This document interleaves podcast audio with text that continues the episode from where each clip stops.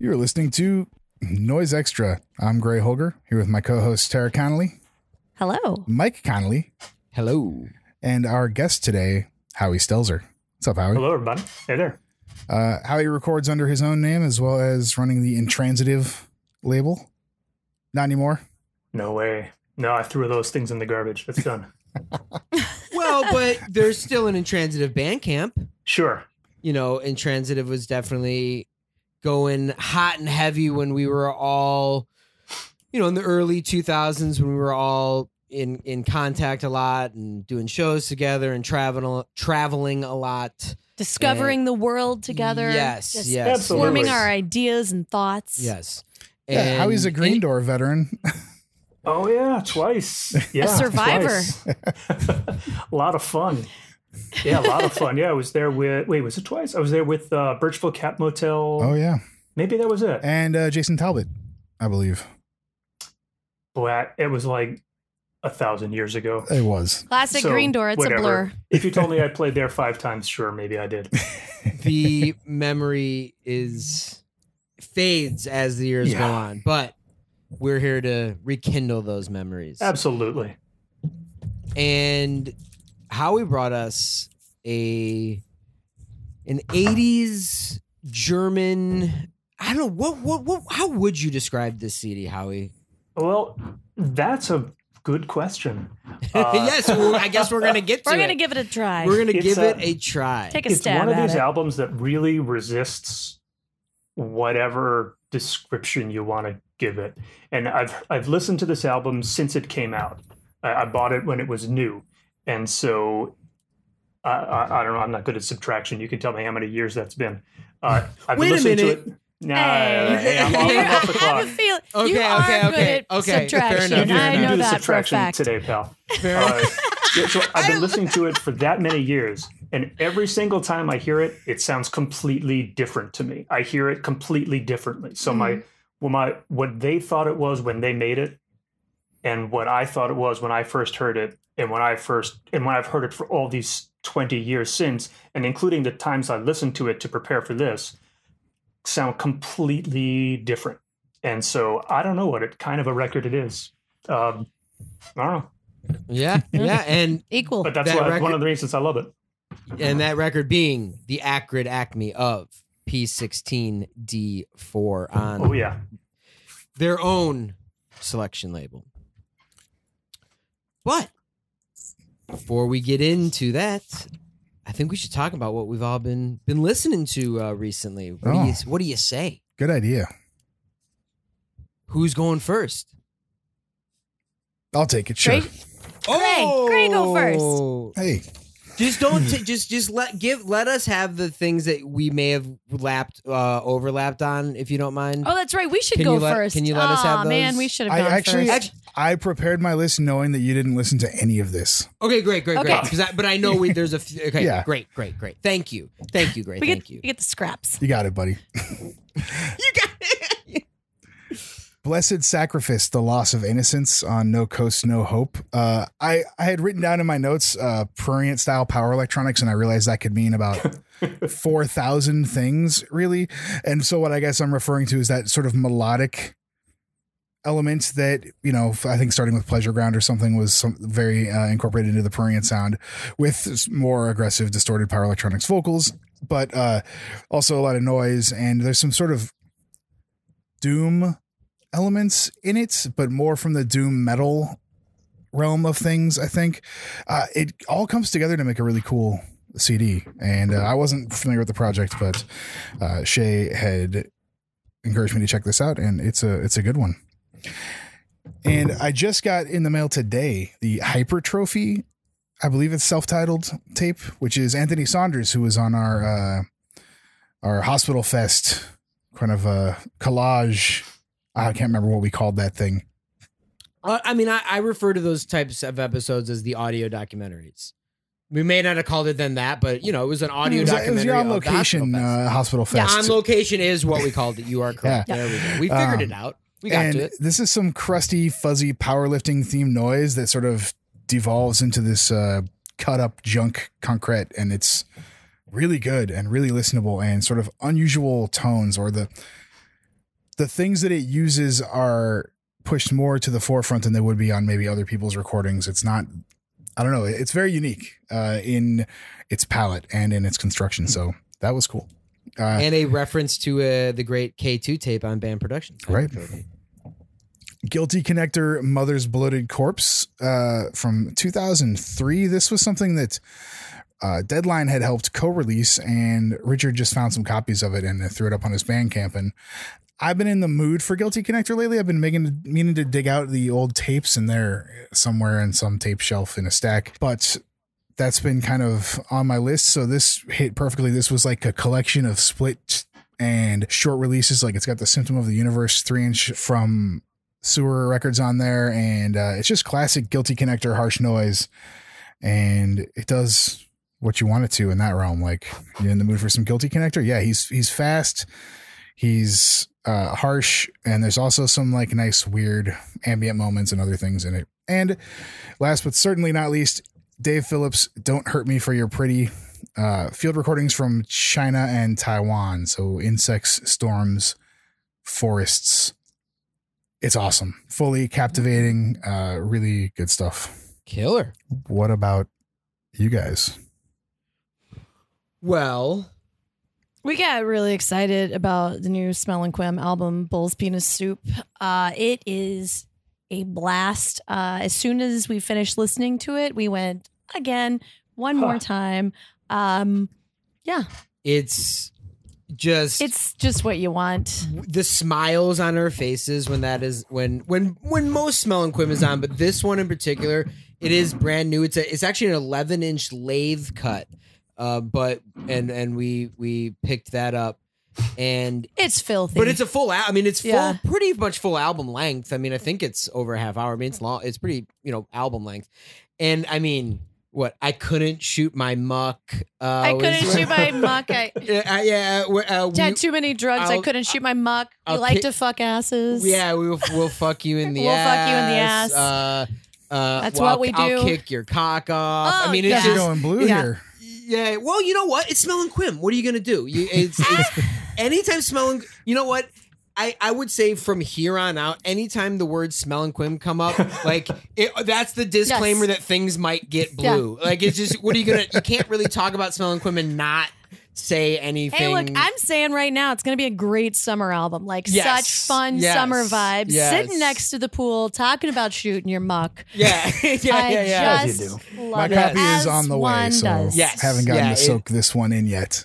Uh, You know it's- I only it- just recently learned what their name is a reference to. Yeah, well, yes, and so did we when Oh, we got to when Like we this when past we week. Like Mel and Yeah. Kim. Mel and Kim. Had Yeah, no we- idea. when we when we interviewed Walcott, that was one of the first questions I think we asked, and he yeah he was like it's they were a a, a pop group at that time, and it was just a, a quick name for that, and it's. Filthy and irreverent. Yeah, yeah, yeah. Yep. It's I mean, look, you know, we absolutely worship Smell and I, I and again, just this album is just pure, um, filthy fun uh, and chaos. pure pure depraved filth and and then we and then which then led, led us to throw on the the other new album cunty bubbles and you know just great and there's actually some there's actually some some of the audio is from the the the show in New York. I think there's just a point where there's a crowd Yeah, cheering, and I think that's I think that's probably what it is. I'm I'm not 100 percent sure, but look, it's, Hey. it's Smell and Quim. And the other thing we listened to a lot this week is uh, uh, SSSM put up an old SSSM comp on his Bandcamp, the uh, Corporal Punishment comp with S Core, Contagious Orgasm, Use, and uh, the oh shoot, I can't remember the first project. It sounded crazy. It was something I wasn't familiar with. It's just, I, I mean, look, those SSM SM comps are just so amazing, So so unique. Don't Oh, there's, yeah. there's just no, they don't fit into anything, and except for that, it's like that's the zone, and it is, it's a great one. So he just threw that up on his Bandcamp. Of course, we're gonna have a link to everything we're talking about. Highly, highly recommend that. I know, and I know, great. Super that up as interesting. well. Yep. I'm not gonna not the- grab something, you know, an SSSM comp, especially like a nice digital. So yeah, easy. Yes, yes. So that's been the that's been the main chunk this week. I'm you know there's certainly been more stuff, but I'd say that's the the highlights of the week. How about you, Mr. Stelzer? Uh, I've lately been on a, a hairstylistics kick. I just can't get enough. Um, I was a huge Violent Onsen Geisha fan, and now I'm a huge hairstylistics fan. I think I think what he's doing now is even better than and Geisha was. I absolutely love it. So he's been like insanely unrealistically prolific uh, and he's been i think in tokyo he's been doing like a cdr a week just dropping them off at his local record stores but lately he's discovered bandcamp so they're all he just keeps putting them up uh, and they're fantastic some of them are uh, well there's one called bounder bum he has really good titles that's kind of a techno album uh, it, there's some that are like instrumental hip hop albums uh, there's one called the uh, what I wrote down the title, the Middle Aged Massacre, which That's great. yeah, his titles are great. Good. Which is like it's kind of slow beats and him like rocking on a turntable, making little wibble wibble sounds. Uh, it's really fun. It's kind of stupid. Uh, they're all much much better than you would expect of someone who makes an album a week. They're so fun, and so I'm I'm on a big hairstylistics kick. and A, Sus- a, yeah, a friend of ours in real life and a friend of the podcast. Uh, last time we we saw him when when Tara and I were on tour, hooked us up with like twenty or thirty hairstylistics Mhm. uh, uh, dubs, and Oh. and yeah, Yes. it's it's crazy Yes. the amount of where it goes, the, where just it's it's a what a crazy project. Yeah, he doesn't just he doesn't have a thing that he just does cookie cutter over and over Yeah. again. They're all really different. And if he just put out one of those and then waited a year and did another one, they would be great albums. But he just keeps cranking them out. Uh, they're so much fun. I think Yeah. he just And did also, a yeah. release with John Wiese too, right? Yeah, he did, right? Yeah. Yeah. And also a lot of Siouxsie and the Banshees. Ooh, Yeah, I'm on a Hey. big Siouxsie and the Banshees kick. Um, We were last we actually, week. actually, yeah. we've been listening. So yeah, yeah, we, Yeah. Uh, Same. uh, Juju is is Oh, probably can't get enough. all-time Can't get enough. Yeah. They, they and never I made a love bad. Tinderbox. too. I think Tinderbox. yeah, I love Tinderbox. Yes. I think I, Yes. dude, Yes. I mean Candyman, Sweetest Chill, and Cities in Dust. One of the one of the hits that Oh, I've yeah. never once gotten sick of her hearing. I, I could Yeah, hear they can just keep never playing once, it. It's not bad. Never and once the bummed me out. videos are good. Oh yeah, when I was in high school, uh, I guess I've, I've always been kind of a contrary jerk. And if a lot of people like something, then I don't. And so it, when I was in high school in 89, 90, my friends all liked, you know, the Smiths and Siouxsie and the Banshees and Joy Division and Bauhaus. So I thought, well, I'm never listening to any of that garbage. Uh, turns out they were all they were all right. Hey, all those records are great. yes, So- absolutely. all, all these decades later, oh man, like I could have been cool. Oh, wow, I missed my ah. chance. it wasn't yeah, think, those hit I the think it's are more. great. f- I think it's more fun to get into things way late. I we lo- we always talk about that how much Yes. we love that because the entire discography's there. You have a Sure. whole history. Mm-hmm. Then you also have like tons of articles you can read and interviews. So I I personally love getting into things way too late. I think it's great.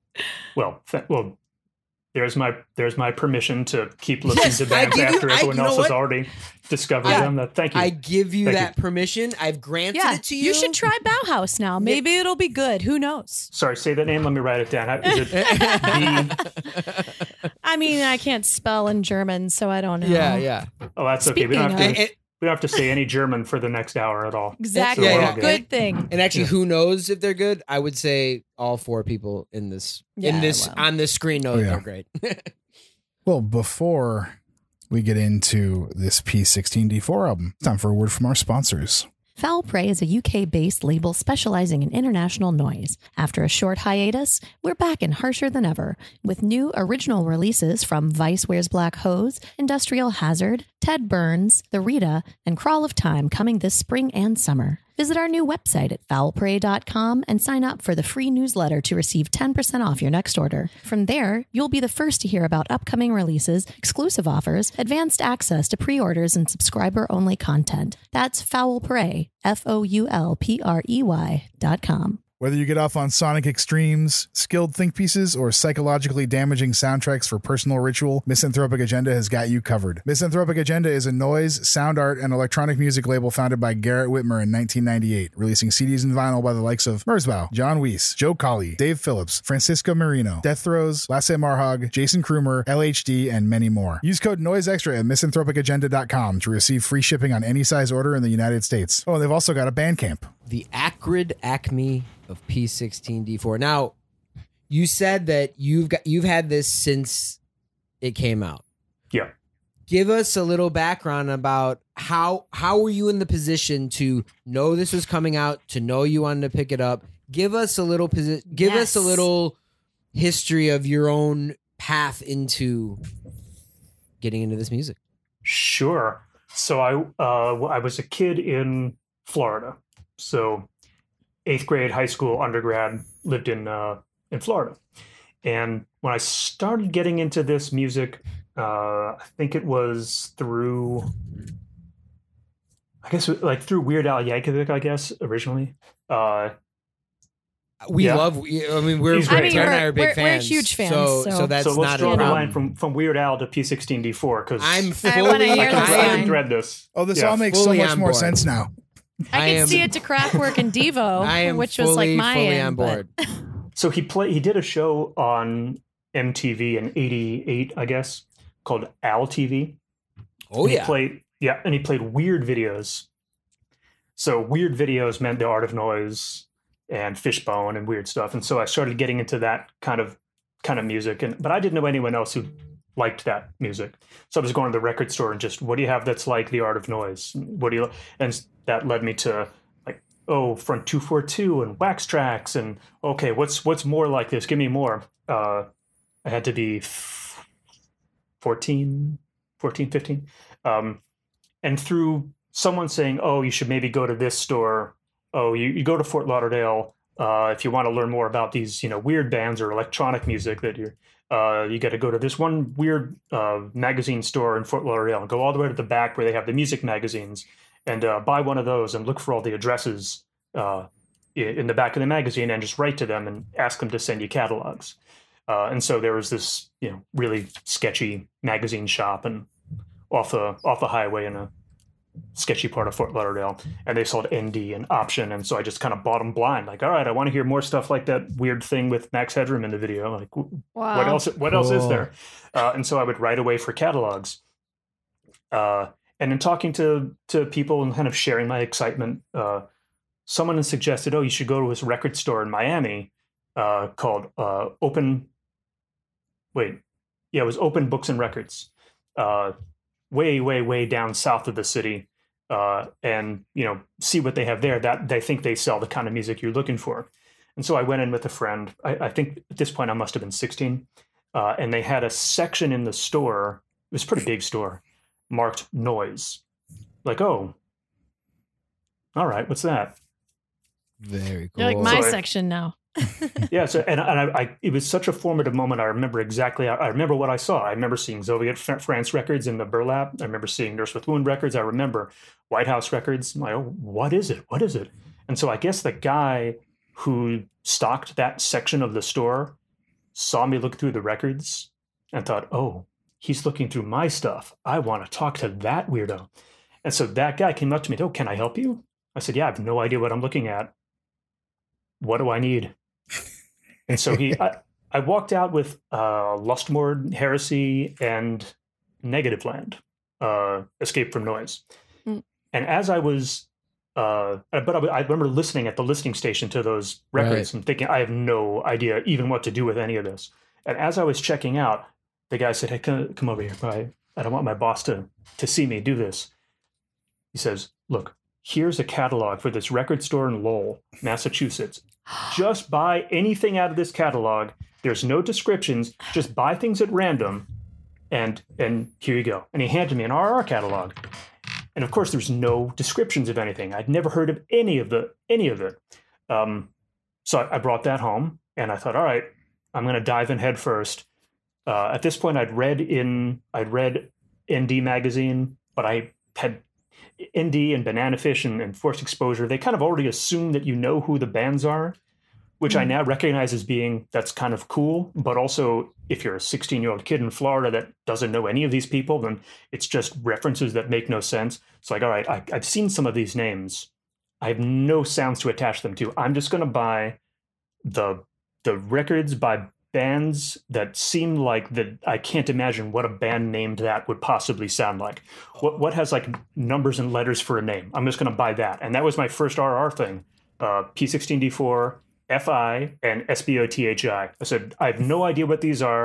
They're numbers and letters. Here we go. Sent Ron some money, and that's and here I here I am now. Dude, Wow. And you know, we we talk about that and how exciting that was even when you got that triple R catalog and I did the same thing. It was it was Yeah. all about the names. I and and I've mentioned before, but it was recycled tape, Smell and Quim, Black Mhm. Leather Jesus, and Japanese um torture comedy hour because of the names. I'm like, what are what could these bands sound like? And I Right. the same thing with the with the letters. I always say when I saw the ad for Japanese American Noise Treaty and I saw CCCC and MSBR, I'm like, what? And I think I is lo- I think? I dropped off a C by the way, uh, and I always do it by accident. it's just like who names themselves four C's? Like, what is that? Like that made no sense to my brain. Or yeah, like you're saying. I always say, you know, Sabothi or whatever, and obviously it's what is it the su- the swimming behavior human swimming behavior of the human infant or whatever, Yeah, isn't that? that's the- it. yeah, yeah. Uh, but I loved that. I had that those exact same feelings that you did looking at the Triple R catalog and just being like, okay, yeah, what does P16D4 sound like? How would you name your band that, and what does that sound like? Right. Yeah. And I was still was still listening to, you know, Fishbone, Red Hot Chili Peppers. You know, I was a kid. I was I was a kid. I was a high school kid in, in Boca Raton, Florida. This it was so outside of my anything I knew. Uh, and I, I wanted something far outside of what I knew, and I, I really I got that. Uh, and yeah, the, the- I remember the being so thoroughly well first disappointed by FI because like well okay they're a rock band okay I, I like it now but I, I was going for P16D4 is what I wanted Yeah. Right. FI was like uh, okay this is this is a rock band All right, P16D4 is like legit alienating. Absolutely alienating Yeah. absolutely yeah like completely I I don't know what this is I don't know what to think of it I'm not sure if I like it I'm not sure if I'm supposed to like it I'm not sure if I'm missing information here Mhm. uh, that I that I need to access it, or if this is it, or who even is this? What do they think they're doing? I had no way in. And yeah. What are you I- I- supposed to do with it? Yeah, Did you? yeah. Did in you ever get any of the taste test tapes that Cienko talked about back in those I- early days? No, uh, no. those are so because, cool. Yeah, like little like a minute samples of everything. Yeah. And with him introducing it, with Ron doing a little like you know like th- Oh. it'd be like you know like this is P16D4 like or you know what I mean like they're the Yes. cool. We were blown away because he when didn't he brought those uh, to us to check out when he visited uh, over a year ago, and we were blown away. And it is one of those things where a lot of people, hardcore people, had not even uh, you know he only did those for a few years, so they're very they're some of the weirdest and rarest, but some of the coolest. And it's Uh, just so cool to hear Ron's voice introducing a band. Yeah, It's Yeah, wild. yeah, Yeah. He's a character, that guy. Oh yeah, oh yeah. But wow, what so what a crazy way to get introduced to the CD and however many years later here we are. Yes. Did you wait? I, I have a question. Did you play Hmm. it for your friends? Yeah, did you have friends Did you who were play into it this? to anybody? Did I have before friends? anyone? who Well, were into yeah. who were who were who were on the same level and wanted to hear weird music or were you alone in that? I ev- eventually, yeah, like eventually, I would play records for for some friends, and uh, I have a small small group of friends who who were into into weird music by the end of high school. Uh, yeah, But you were kind of heading of. it up. Right. Mm. I'm just you you Yeah. you were the you were the the real champion. Everyone was kind of kind of going a little bit on board, but I'm Let- let's- picturing a small group of Floridian teens sitting in a basement listening to this. Yeah. Is what I'm trying to wrap my I mean, head around. really, really small, like me and one or two people. Like, I yeah. please don't use the word champion referencing me like for anything. Like, that's just not. I was a nerd in Boca Raton, like with a with like a couple with like my friend Jessica going, "Hey, you should really check out Nurse with Wound. It's kind of, I don't know, maybe you'd like it. You'd like Ween." here. you- I don't know. Maybe after they might be giants, we can put on the Zoviet France record. I don't. you- Maybe I don't know. Check it out. but it wasn't. Yeah. Yeah. When I went Well, to college, it changed. When I in college, I met Sure, other people sure. there. Yeah. When I left South Florida, but remember, this is no internet back then. There was no um, no scene really. The local band was Marilyn Manson.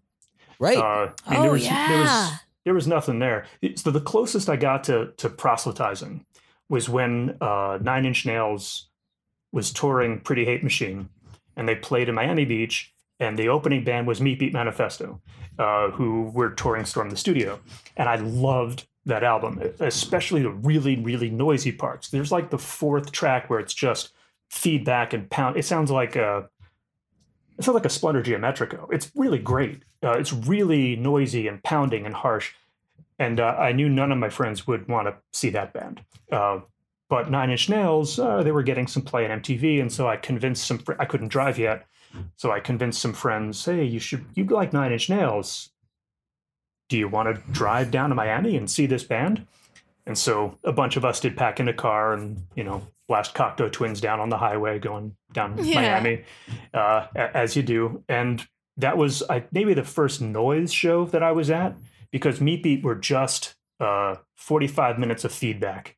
It was really excruciating noise. And I've actually found a video of that show on YouTube to confirm like, is my memory right? Or did in my head, did I make this something it's not? And uh, no, it really, it really was that. It was totally great. So some that's the closest when my friends got to hearing noise and like my first live experience with it also.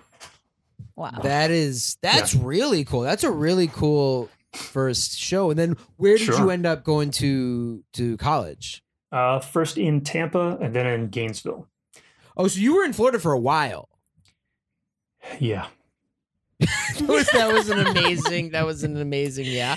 Uh, uh, Tara and I love Florida. Actually, Yes, we, we actually have have, a, a very blast. we have a very big love of Florida. Yeah. Where do you like to Where do you like to go? Uh, well, actually, uh, Tampa and Gainesville were both great. We had great- a blast Sure. there. Great times. We had fun in Vero Beach. We Yeah. had fun Oh, yeah. outside of Jacksonville. And Met- then, of course, I mean, I, I mean, of course, you know, Miami being its and and actually really Churchill's being its own. Yeah. Yeah. It's basically its own country. It's its own planet. It's, yeah, yeah, Yeah, its own absolutely. planet. Churchill's being its own planet. I mean, that's Well- in the legendary, most disgusting, horrible bathrooms of all time. Yeah. I mean, I can't think of a worse bathroom, really. So to be to be totally fair, I like Florida.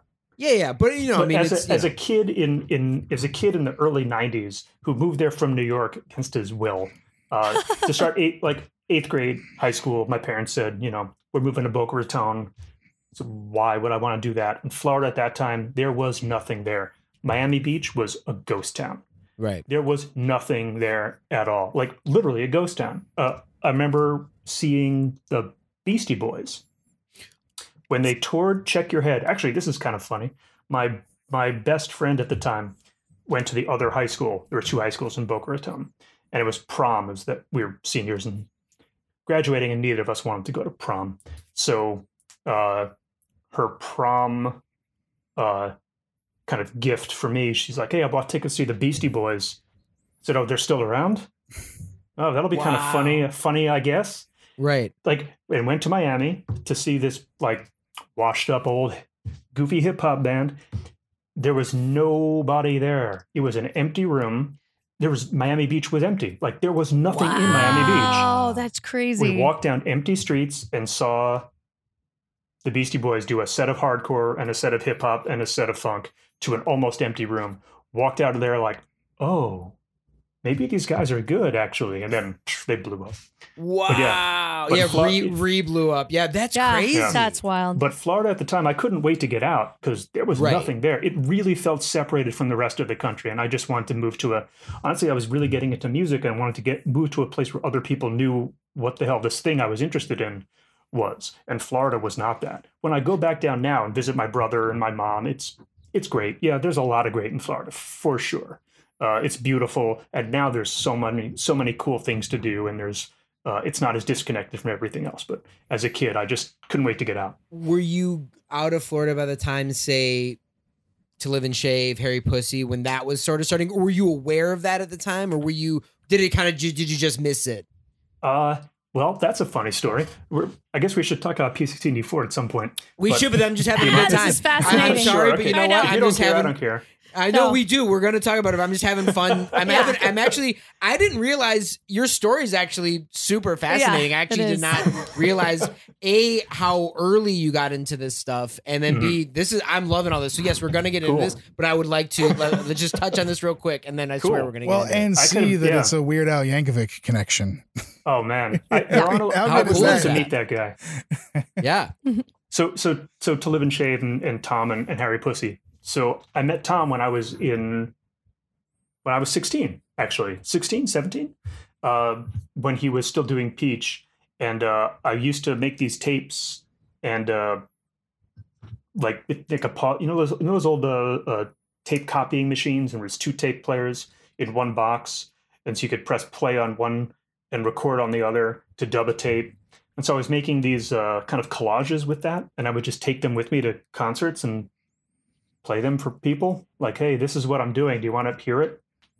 Uh, and just make make people listen to these like stupid old tape collages I was doing, like really ignorant, like not knowing what I was doing with it or why I was doing it. I was just, I'm I'm making this stuff. Please listen. And if someone had told me you should go and find this guy in Miami Beach named Rat Bastard and play this tape for him,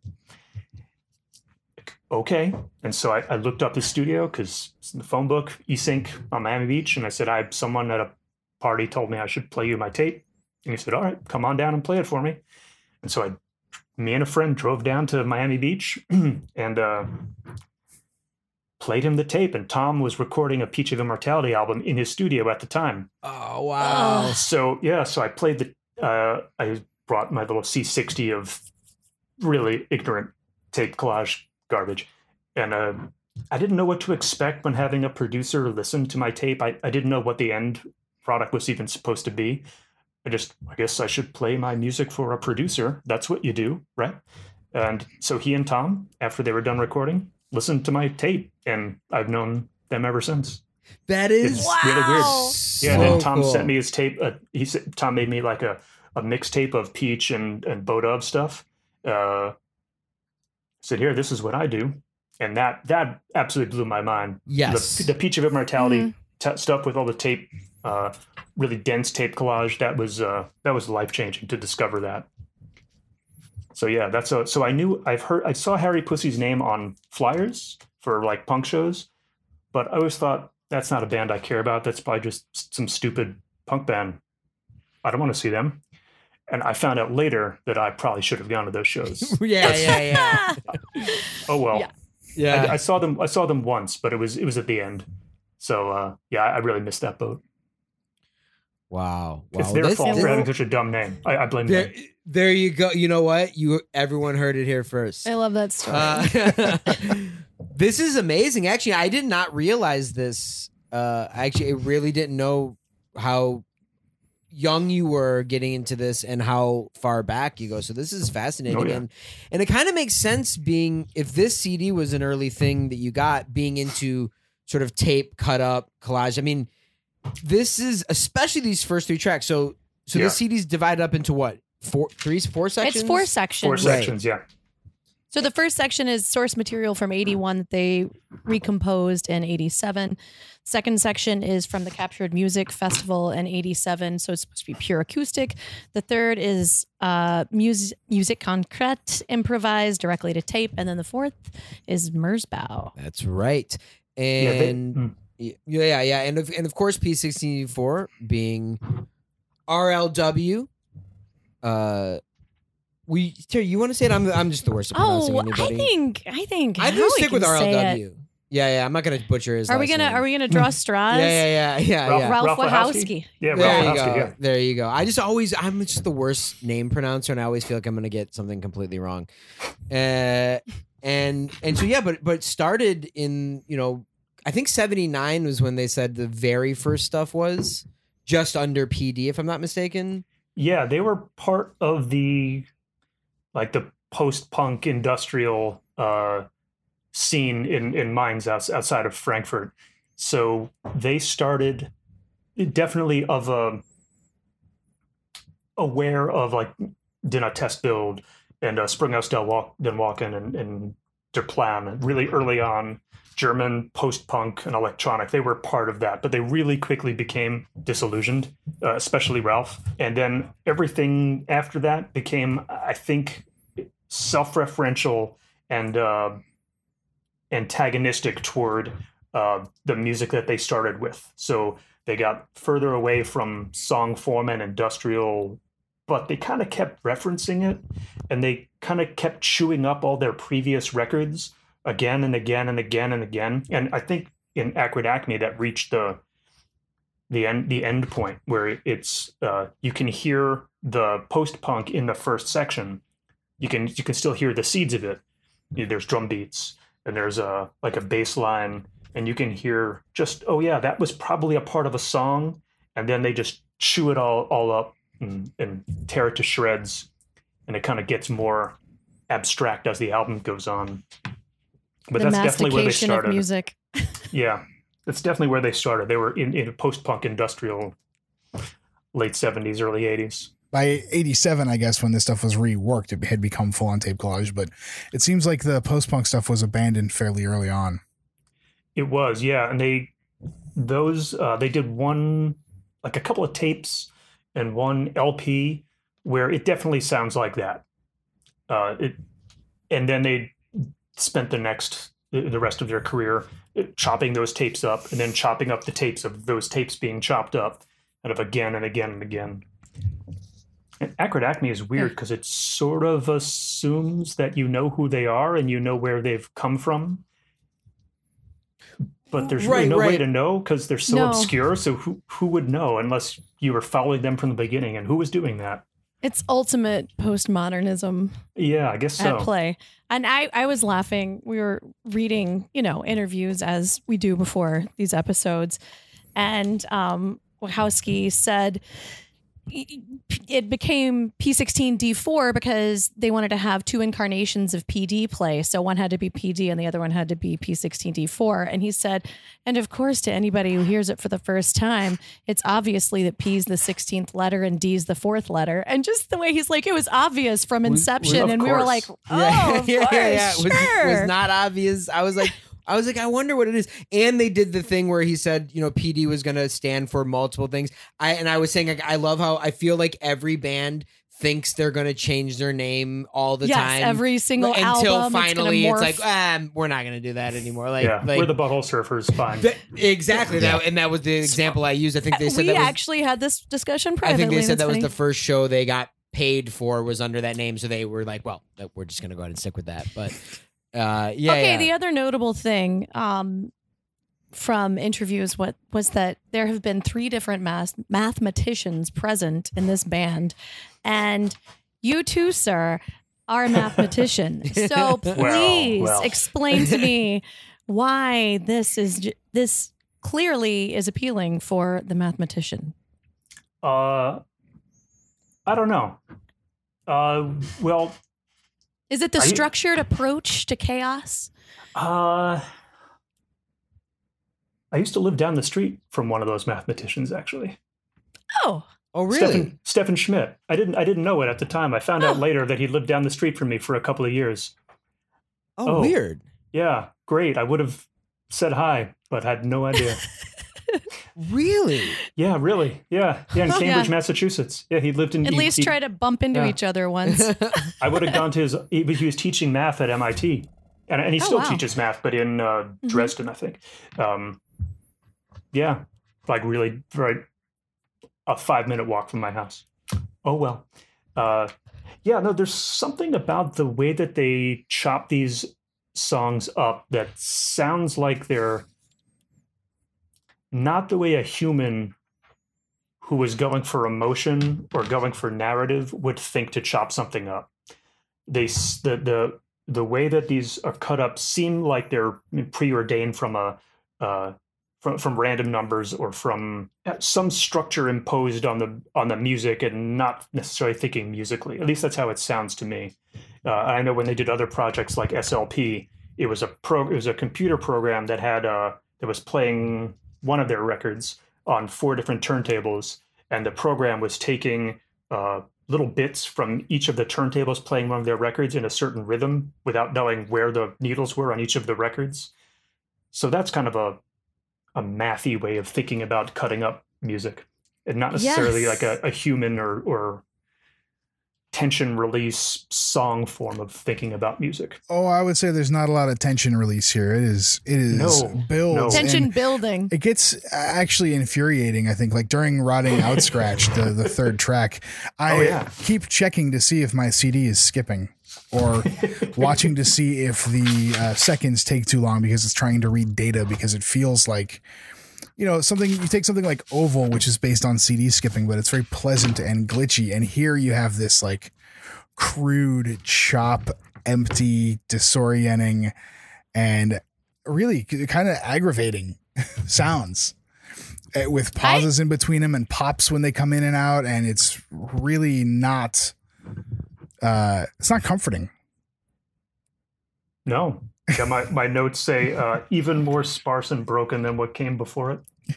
Yes, it, it, it feels like it's choking the sound and never letting it. It's like the sound keeps trying to come through, and then they're just like they're just like choking it and not letting it come through. Like nope, nope, nope, nope, nope. You're staying in. You're staying here. You're every time something tries to come through, uh, they keep choking it, and I- and I do feel it that happens a lot then throughout the rest of the album as well. But it's such a strange thing, and and I mean, I can't imagine this being one of the first things in the world of noise, experimental, industrial, whatever you want to call it, that you heard. I mean, you must have been just totally. Oh, I mean, at I- sea. I- yeah, yeah, yeah. There you Yeah. go. I can see, and and even uh, if you're someone who like seeks to find a reason for something or seeking to find a pattern, this is a nut that you will not crack. Right. But boy, I listen to it a lot. yeah, yeah, yeah, and And, I can't really tell you why exactly. I mean, I, I just really do. So, so that particular, I'm glad, glad, Gray, you mentioned rotting out scratch. Um, I th- might take on it as I listen to it this time, which again, every time I hear this album, it sounds different to me, in, including this. When I, I was thinking about how the how this section of the album is about cutting up their rock recordings, um, and about how it seems like they're mocking what they used to do. Like it seems like they they were making this industrial post-punk stuff and then saw oh but this is what other people around us are doing. And then german new wave happened and people are now have careers and okay we're done. And that was stupid and we're never going to do that again. And in fact let's just cut up everything that we did that could be a song uh, in a a way that's kind of cruel because those early tapes they're kind of neat like if they came out now they're neat they're they're not awesome but they're not bad. Teenagers making industrial rock in Germany in 1980, it sounds like that. It's it's good, it's fun. Um, but with this section, it, the first song you can hear the beats, and the second song there's a little less, and by the third song it's just atomized. yeah, Uh, so with rotting out scratch, it, it's like we're taking away all semblance of songs, of beats, of instruments, just shredding it now and forget it. It's in the past. the second piece That's what I heard this time. Kriemhild's Rache uh, that's Oh, yeah. i'm saying that wrong but deal with it uh, i mean really it really sounds like a drummer is playing like inside the kitchen without any drums and there's almost like some weird like water sounds but it's also this sort of cracking or crackling. And uh, the whatever you know i'm reminded with butthole surfer has been brought up a fair bit this episode but I, i'm reminded of you know creeping the cellar with the backwards violin. There's some backwards strings on this that kind of Mm-hmm. come up and fade in. And some i think this one uh, the second track had some really nice sort of concrete loop sounds that that pulled me into the zone but i was shoved right out of it by rotting out scratched and then tricked back into it again at 10 up 3 down which is the beginning of the sort of second section of this album because it's this pile of drones and and one of them sort of keeps ratcheting up in pitch. Uh but then it starts with this these like you know when there's construction outside your house? Well i know the connollys know sure and, do. and there's some like drilling in your going house? on and you have zero control over it it's like that except the drilling doesn't sort of like end or come to a conclusion it just goes away for a second and then might come back. Like there's not wherever the sound is happening and wherever the with the window we're allowed to see it through, those don't line up properly. And mm-hmm. I would say that's a way that a lot of this feels like it's constructed is this you're trying to look at something through a sliver, but it's it's offset a little bit, so you're only getting part of it, and then it cuts to the the view that you would have of it is still there, but it's it shoves off the edge, so you can't see it or hear it. It's very strange. I wrote that it is random sounds stopping constantly. Yes, which And I I, I, I, like that. That's that. That's that could be said for a lot of the tracks on this, if not all. sounds stopping constantly. It's like riding with somebody who's pumping the brakes for no reason and you're just constantly kind of jerking forward. uh, but I will, I owe a debt of gratitude to the second track, um, Kriemhild's Rache, which is Revenge, because that's a film from 1924 by Fritz Lang. It's a silent film. Um, It looks and amazing. She found some stills. looks phenomenal and i'm going to watch it tonight um, it's based it's from a silent film series called die Nibelungen and it's it's like you know german and hun um, mythology put into a an epic epic german film and uh, it looks sick So it looks really cool. check it out it, i'm gonna watch it tonight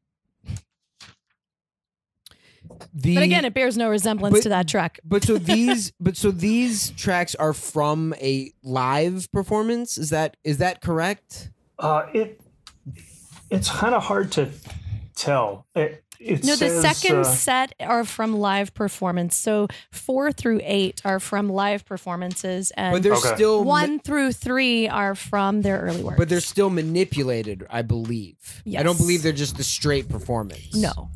Yeah, okay. Uh, rearranged as pure acoustic features. There you go.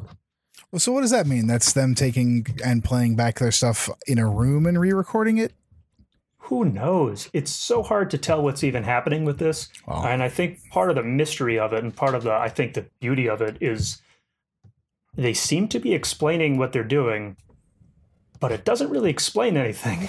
Well, right, and even even in this interview that we read, and this is an interview from 2005. In fact, our guest has mentioned it in a few times. Uh, this is an interview by Dan Warburton from 2005. I'm not exactly sure what publication it's originally from. It's on the uh, 4IB Records site. They talk about how when they would do stuff, they would sit and listen and listen intently and then go back and do stuff and go back and listen and go like i can't imagine this basically the way they talk about working on stuff it seems like they worked meticulously and for a long time on Yes, This so stuff, much which- effort and so many ways of manipulating tape. yeah and it, which is which is almost like hard to even fathom because in some ways it almost feels like a one take live thing with one layer. But in other ways it seems like or the way they talk about it is like it's actually very intricate. Yeah, it's really hard to. I so the coffin shaped clock. Mhm. And am I, I think I'm understanding this right. Coffin shaped clock is a track, but Der, Das Lamm der Lach and Sabine are manipulations of coffin shaped clock. Hey, the, hey, you know what? Mhm. The- I didn't realize that. At, am I right? Maybe. And You, so- yeah, I'm not and- sure. You know what? You Huh. were right because you And, stated and it. And Sabine had what a didgeridoo and horns, I think, were mentioned as instruments that were present on those tracks. Didgeridoo and horns. Which, like, could, could That's hey, what I Sure. think of when I hear this band. Sure. Yeah, yeah, yeah, yeah. sure. yeah.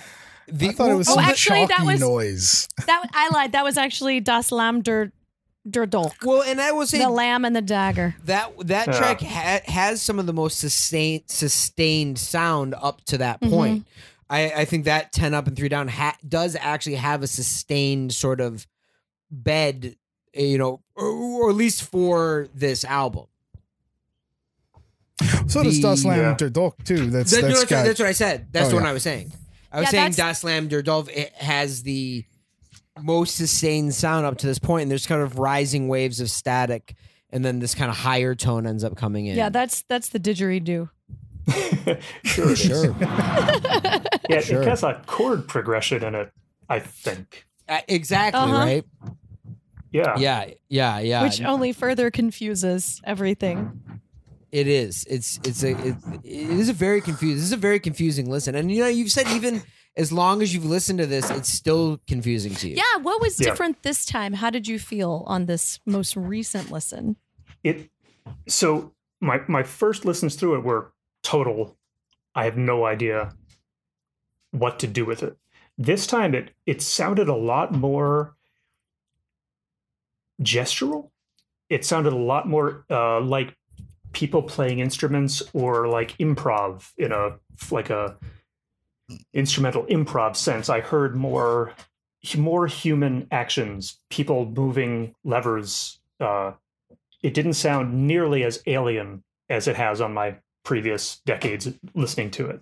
Uh, I found it a lot more listenable. I was and less off-putting, which I was surprised about. Wow.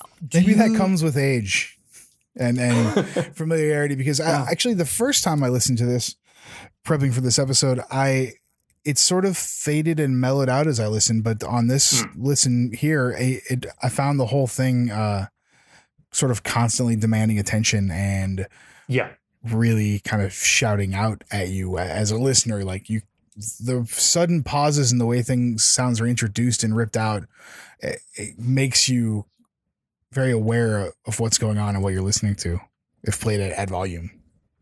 yeah. I think listening to it passively just doesn't work. Uh, yeah, it really grabs you just every minute. It, I also noticed this time how intricate each of the edits are, so that uh, one little second of gesture will have like 10 different edits at different volumes and at different uh, speaker ac- uh, uh, stereo effects in just one little bloop. I noticed how much is crammed into each tiny little bit. That must have taken them forever to do. Which Right. is amazing when you think about how weird the result is. That's a whole lot of work to do something that's so alien. So we do have um, their mixer list. They had two Revox B77 two tracks. Uh, I don't know how to say T E A C Teak. A. Teak four oh Teak. Uh, four track reel to reel machine and one Teak eight track mixer. And then they recorded on their B77, listened several times, did cut ups with the B77, and then sketched it out on the four track. This goes on and on and on. So yeah, Like, it the went back process was to- very deep. so they had like Mm. five mixers going at one time, back to back to back. Wow. Do you think that having obviously done your own work, your own music, your own sound, and knowing just your own process, I mean, do you think that enhanced the way you could listen to something like this as opposed to hearing it when you're in high school having only done very crude tape cut ups? I mean, do you find that as the years gone on, as your work progresses, you sort of understand a little more the process?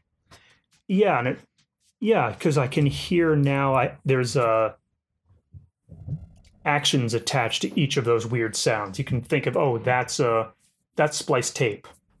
Or you know, these are different different acoustic things spliced together and there's someone playing with the stereo field. Yeah, yeah, it makes more sense as what someone did rather than just what the hell is it? And then there's the track with Merzbow, which is just beautiful. Yeah. right, and that that It's that true. finishes off. But I do want to mention a track that I have to say. You may have broke us. Uh, we have, for, you know, for for two for two years. Extreme. Oh, you know, over two years at this point of Yeah. just day in and day out of listening to noise and just from every facet of noise, every level of noise, from years past to the present. Half cut cows. My favorite song on the record. Might, oh my god! You might have broken us. You I might. was actually- threw up. It was actually nauseating. Yes. I'm so proud. T- Tara's ears were getting hot. I was like, I- oh my she's god, like, feel, my ears. ears. I had she's to. like, I'm getting like anxiety and I'm overheating. yeah. Wow. And this you guys might hated actually this album, didn't you? th- th- th- this might be I'm the sorry. most It was this, so. this might be the most challenging, difficult thing that we've listened to Wow. i- on this podcast. I, I mean, maybe But I maybe I could think, think, of there something was else. such a thing. Like I didn't think that a song at this point in my Huh. life could make me nauseated. Wow. But my ears turned bright red, and I was like, I gotta cover my ears. I'm gonna puke. So That- it, it's one of my absolute favorite pieces of music ever, ever. Love it so Half-cut much. cows. That is amazing. Half Cut Cows is uh, is absolutely formative to me as a composer, as a listener. I love that song. So let We yeah, let's talk about that. let's We ta- were well, sitting here what? going, Howie is a maniac. Yeah, yeah, we were just like, He is you're the so true maniac. extreme. You've talked Like, about Taint for an hour, you guys. Dude, I oh. mean, look, you're That's just, like- that's th- like an that- that- opera. Yo, oh, yeah, yeah, yeah, yeah, yeah, yeah. yeah. I mean, let's just you, you've talked about Slogun, right? I mean, oh yeah, Oh, let's put this in context. This is Yeah, just yeah. some tapes blooping. Oh man, I didn't know.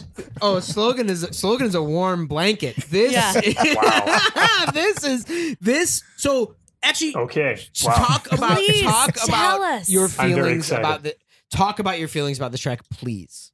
Okay. Other than pure love, I, I can get deeper All than of that. it. Just just want just all of go it. for it. Okay. So, Half Cut Cows. Why I love Half Cut Cows by Howard Stelzer. I love that. This is great. um, okay.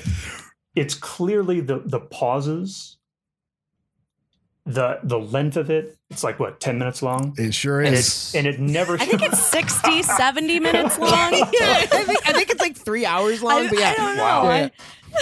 If you guys want to talk about nerve net noise next, I'm game. Oh, oh, well, Oh, guess no, what? No. Hey. Guess Am what? I- no, no, that was actually no, no, no. But to be honest, that was when you when we talked about having you on. That was Mhm. my first recommendation. Was Yeah. that we do nerve net noise. Yeah. So that's Wow. going to be the follow up. Is going to be oh nerve net noise is and But I was going to say Cows broke you. when when you when you said don't call me a champion for anything i i, I kept like, meaning to interject i was like no no no you are the nerve net noise champion and will Well, always be the nerve net noise champion I'll take that so title. the, All right. the the sequel of our talk is going to be nerve net noise but Fair let's enough. continue Half-cut with- cows. Half Yes. cut cows. All right.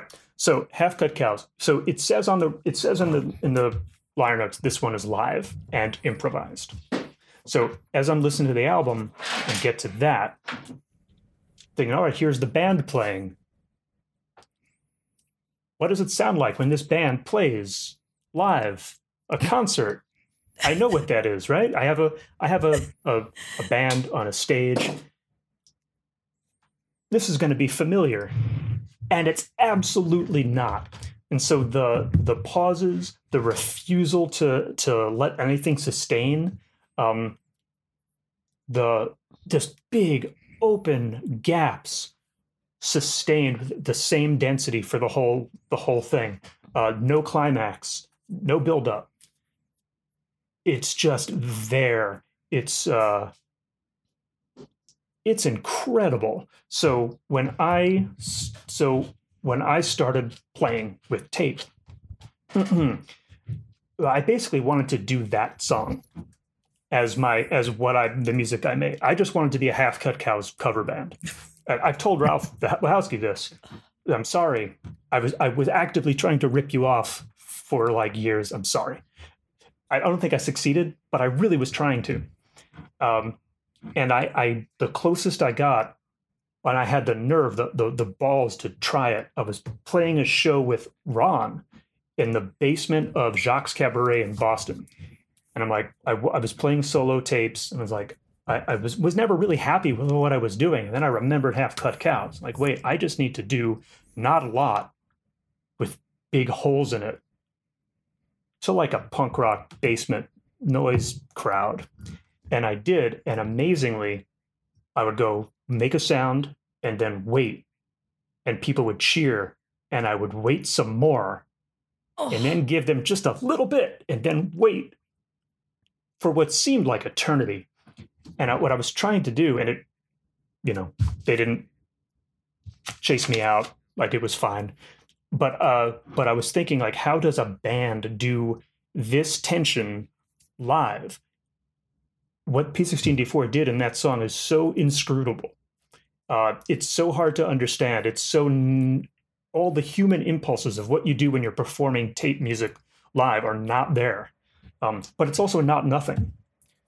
Uh, the things that are there are really intricate. Uh, there's a lot to hear. Uh, it- it's not just like a recording of empty space, which I also like those sometimes too, but it's not it's not that. Uh, it is something, uh, but I, the refusal to engage, the refusal to do any hu- human rhythms, uh, I, I, think is fantastic, and I, have listened to that. That it's one of my absolute favorite pieces of music.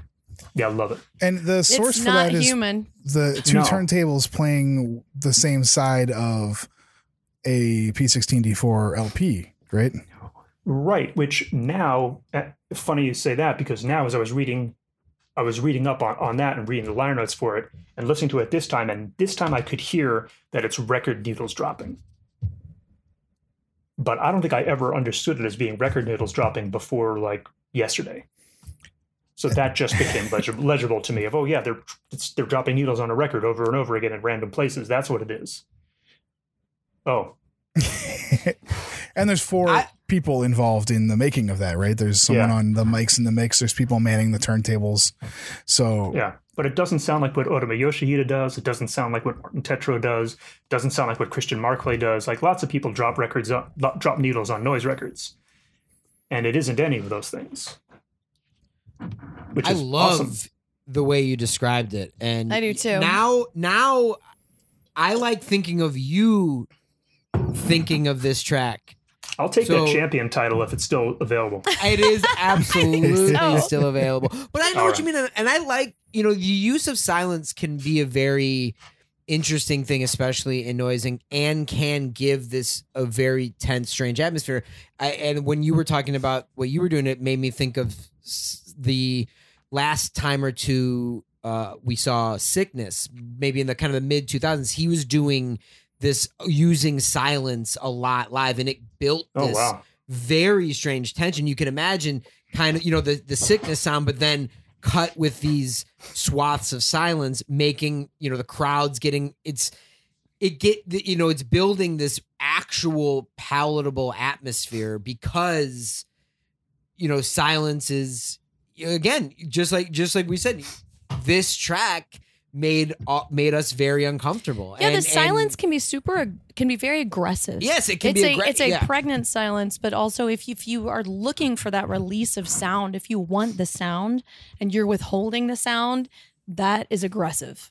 Well, Yeah. in in the in the the original edition of the CD, it says on it it's antisocial to play this record in public. I agreed. Yes. Wow. And so, Dude, so there's yeah. there's that there's that conspiratorial punk rock confrontational with like, all right, we used to play music, but now we're going to cut that up, you know, and we play concerts, but like you don't get much.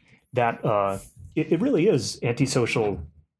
It yeah, it really is aggressive and confrontational, antisocial, but in a way that's not in a way that's cathartic or or enjoyable in the traditional sense. Until you get to the track with Merzbow on it, and then it totally is. Do you view your own music that was inspired by this in the same light of being antisocial and No. aggressive? No, no, not at all. Because a lot of the techniques that I hear in this, I can also hear in what I've seen you do, especially live, with Yeah. pauses and tape manipulation in different speeds and and uh, kind of sound, you know, collage of different sounds from different sources, kind of let to breathe. when I was younger, yes, but not not no no more. No, my music now is uh, is about uh, joy and uh, joy and, and positivity and happiness, and it's I'm going for I'm going for for beauty. I'm not going for to make. I'm not going for discomfort anymore. Yeah, I kind of that that part of what I was going for. I was never very good at it, uh, and so when I uh, when, when I when I realized that, it's like, well, I can't do, I can't make half cut cows. It's it's been done, and I'm I'm not, I can't do it. And my approximations of it are not much of anything. I, I don't think. So what what do I actually want to say? And I'm saying it now. So All my most recent stuff is that, and it's not not this. I appreciate this. I love this, but it isn't me. I think they should have fully cut those cows. The Maybe that's what we want. now the the track with Merzbow, so it's the longest track on the on the disc, twenty minutes, and you know, again, keeping in perspective, this is nineteen eighty nine, so this is this is pre, you know, full on pedal Merzbow. This is when Merzbow was still doing. I mean, that was you know, it was that was still that was still happening around this time, but this was still when Merzbow was way more all over the map than Cloud- Cloud- kind of Cloud Cock OO Grand was uh, the year after this. Came out the year after right, right, and So- then great, and then you know, uh, uh, uh, Crash for Hi-Fi, and all those start coming in, you know, a little bit after this. But but the way that we read in the interview with with RLW that you know Masami would send him material and he would process it, and I assume that that's how this track was created. And he even said that in some of the initial material he received from Masami, it was it was his flute playing. right, right. So he's so, so, this not is when exactly Masami's what you would imagine. Yeah, Yes. so this is when he's, you know, a lot, you know, oh yeah, just a lot more broad in his approach yes, to exactly. sound. And so this track, you know, you see, you know, with Merzbow and 20 minutes long, prepping for a, you know, 20 minute, you know, dive into the into the the harsh noise hole, but that's not what this is. This is a this is a pretty interesting collage. And uh, the title is referential to a um, a philosopher, Theodor Adorno, and I don't know I, if this is tongue in cheek or to what extent it is, but the uh, recovery of half education is is what it references, and basically this philosopher. I will oversimplify to an extreme, so apologies, but basically he's saying that any music uh, can become commodity, so all people should be anti-music, so that they do not become commodities themselves or engage in commodification, actually, which look, fits. Looking at the booklet for this, it's uh, step one was uh, P16D4, a collection of own material, choir, orchestra loops, church organ, e guitar, and electronics sent to Japan. Step two, Merzbow, transformation of P16D4 material and mix with own recordings, PRC, turntables, violin, electronics. Step three, P16D4 final mix and edition. Uh, and this was all done through 1987. So this shows uh, October, November, December 87 as being the time frame for this material being sent back and forth and being worked on.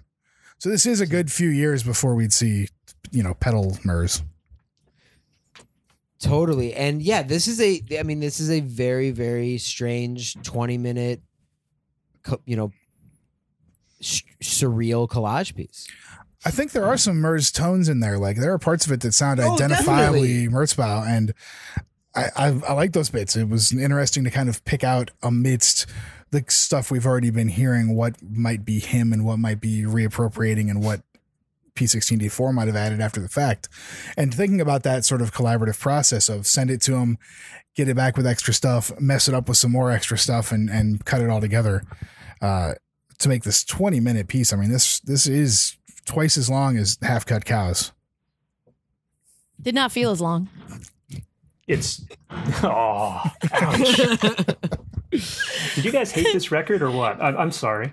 No, no, No, no, no. This no. is, I, but I will say that this was this was the most challenging record that we've done. I'll, I'll say My that a 100%. a hundred It, percent. it has nowhere to rest. Like A hundred there's not. That's right. You know, it's true. It, it's it's Did, ultimately didn't you guys do asshole snail dilemma? You did that one, right? Oh, Yeah. you know what? Yeah. Oh. You know but, what? But You hang know on, what? The, the cut up records was too. I'm, I'm just trying to understand. You know your what? Actually, here. you know what? Actually, I will say that I would put it up. I would put it up with Asshole Snail Dilemma. I think Yeah. that. I think, but a- Asshole Snail Dilemma was is a very challenging record, and Russell Stern is a very challenging project yeah, for it kind sure. of is. Yeah, But there, I, I, you know, that is interesting. Actually, I like. I actually, I have to say, you might have, you kind of.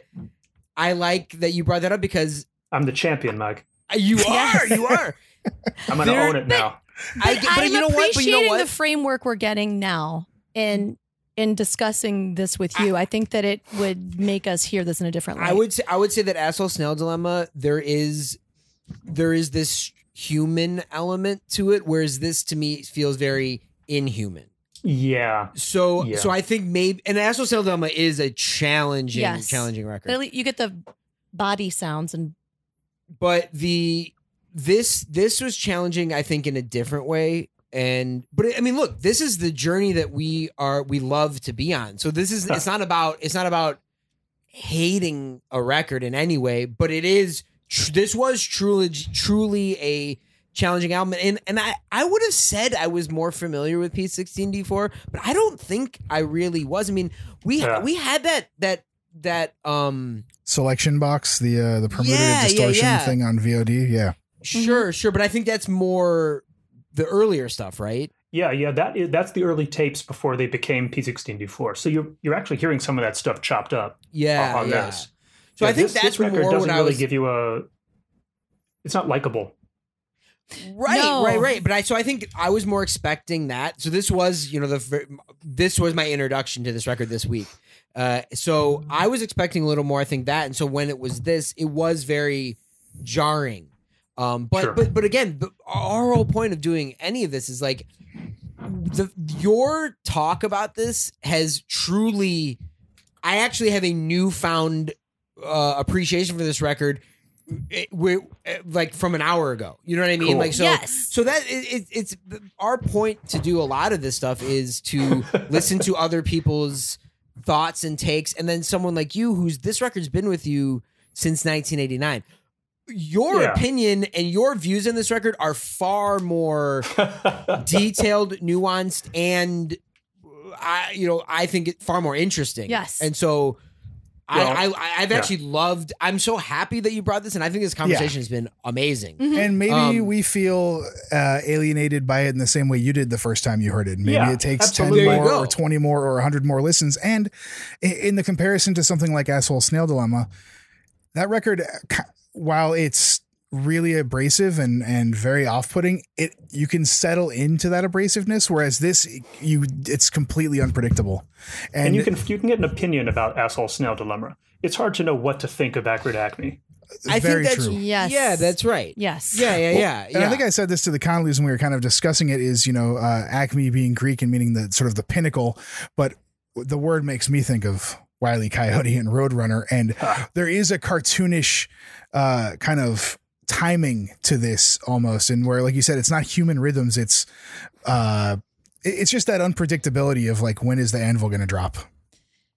Yeah, and it's not even spastic. Like you think it's going to just like get wild, but it never gets wild. It's it's always completely controlled and like aggressively withholding, I guess would be the yeah, way. that's a that great that's a really it. great phrase. Yeah. But- and that's made the the the punk rock confrontational part of it, you know, is we're not going to give you what you think this is going to be. But but here it is. Anyway, right. Mm-hmm. dig dig in. Right. Was this was this your introduction to Merzbow? I had read the name in like ND magazine, I I guess, or, or Forced Exposure, one of the one of the things that I bought at that magazine shop, and I so I knew the name connected with the word noise, but I don't think at the time I really knew what noise as a genre was. So this Right. might have been the first Merzbow I'd heard. Right, right. And then and then obviously, uh, you know, if you continued on and picked up, you know, something more in the earlier part of the '90s, must have been so. You know, well, this is very different from. Well, the the next the first Merzbow album I heard, I remember it was uh um, music for bondage performance. Oh wow, yeah, Yeah, that was the, that was one, and uh, that one I was I'd seen the name enough referred to as noise to think, all right, I want a noise album. I'm gonna get this. Like, hang on, it's like a lovely percussion album. yeah. Wait, a- wait a minute, what's noise then? Is that this? So it, it took me a while to actually hear noise, noise. Do you recall what the very first, with the first or some of the first like straight noise stuff you heard? I think it was controlled bleeding. Oh, cool. Yeah, I think it was that. I think it was Which Hog also Sword. Wow. could be, which also could have been a roll of the dice. You could have gotten another contr- uh, Could, uh, could control been bleeding jamming album that was yeah, you could have gotten something totally non noise. Yeah. So so but but it was it was one of the one of the noise records. Well, hey, if there's something that this entire discussion, this listen, has really made me reflect upon is the importance of context in listening to these things. Like the not just like titles and albums, but really like changing the context just absolutely transforms this. And just like you were saying, that it's different every time you listen to it. Um, I imagine if we listen to this again, it will be vastly different than on our prior listen. Well, and especially having now talked with you about this. I know now we're gonna have a nostalgia new- around it. yeah, now it's like, now I'm just attaching this to you, and I only have good. I have just great feelings about it. Yeah. and thinking about you, the way you were talking about it, especially the way you talked about half cut cows. I think it was amazing, and I think that was Mm-hmm. Yeah. really, I think that was a great insight to to this track and to oh, and a way to listen to this. Maybe track. I need to listen to it again to alleviate my prior trauma. Maybe next time you guys go to Florida, you need to bring Oh. it with you. There you go. I think Yeah. so. There you Wow. The Um, authentic Stelzer experience. go. no, Um, you don't. You don't want that exactly. but now you you you've worked with with Ralf, correct? yeah, yeah, yeah. I did once. Wow, I had to. did you? I know. Did I? Yeah, Maybe. I know you did. Yeah, I think yeah, yeah, yeah, yeah. I think Yeah, so. And- once. Right, right. And and were you uh were you did you get in contact with him in the 90s, a little later? When did you end up getting in contact with him? Do you remember? Oh boy, It's okay if you don't. I remember. No, I remember. I found his email address and wrote him an email in 2000, Mhm. maybe, and, and told him how much I love P16D4 and hey, I make music too. Can I send you a CD? Right. Like, like a dumbass. Uh, but I did, and and we've we've emailed back and forth ever since then.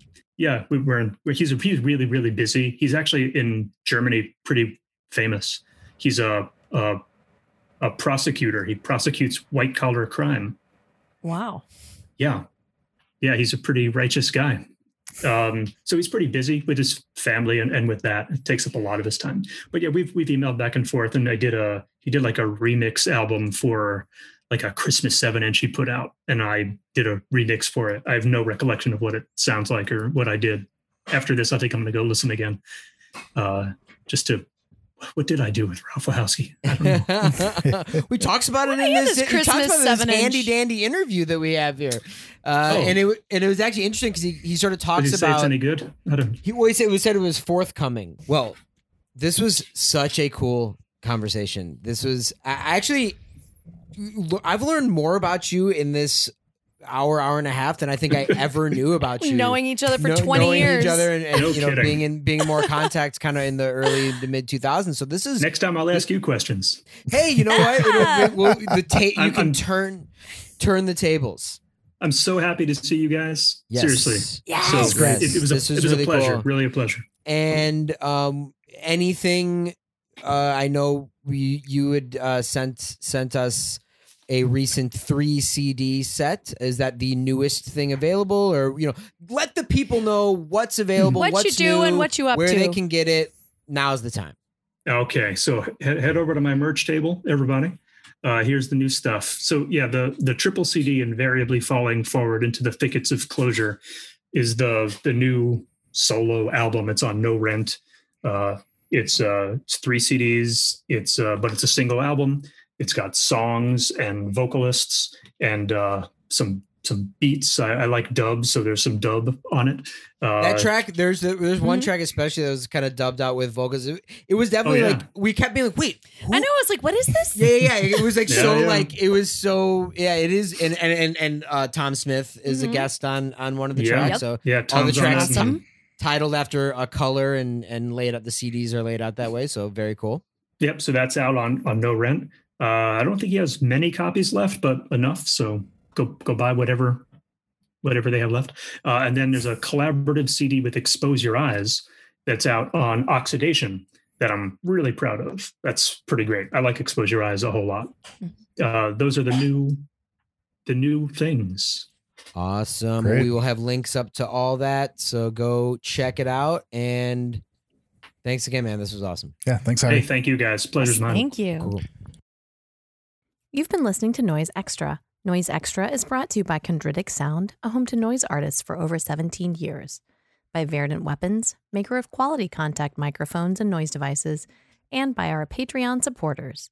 And thank you to our new patrons S. Christopher A. Ballard, Joe Hessick, Sisto Rossi, Anders Heckinson, Leah Liquid, No God, Sean Manzano, Alexis Jakoski, Kylie Calval, and Christopher. Thank you very much. We appreciate your support. You can find our Patreon at patreon.com slash noise extra, and your support really helps. You can find us on Instagram at noise extra, on the web at noiseextra.com, one E in those, and on Twitter at noiseextra with three A's at the end. Thank you for listening to us and to Noise.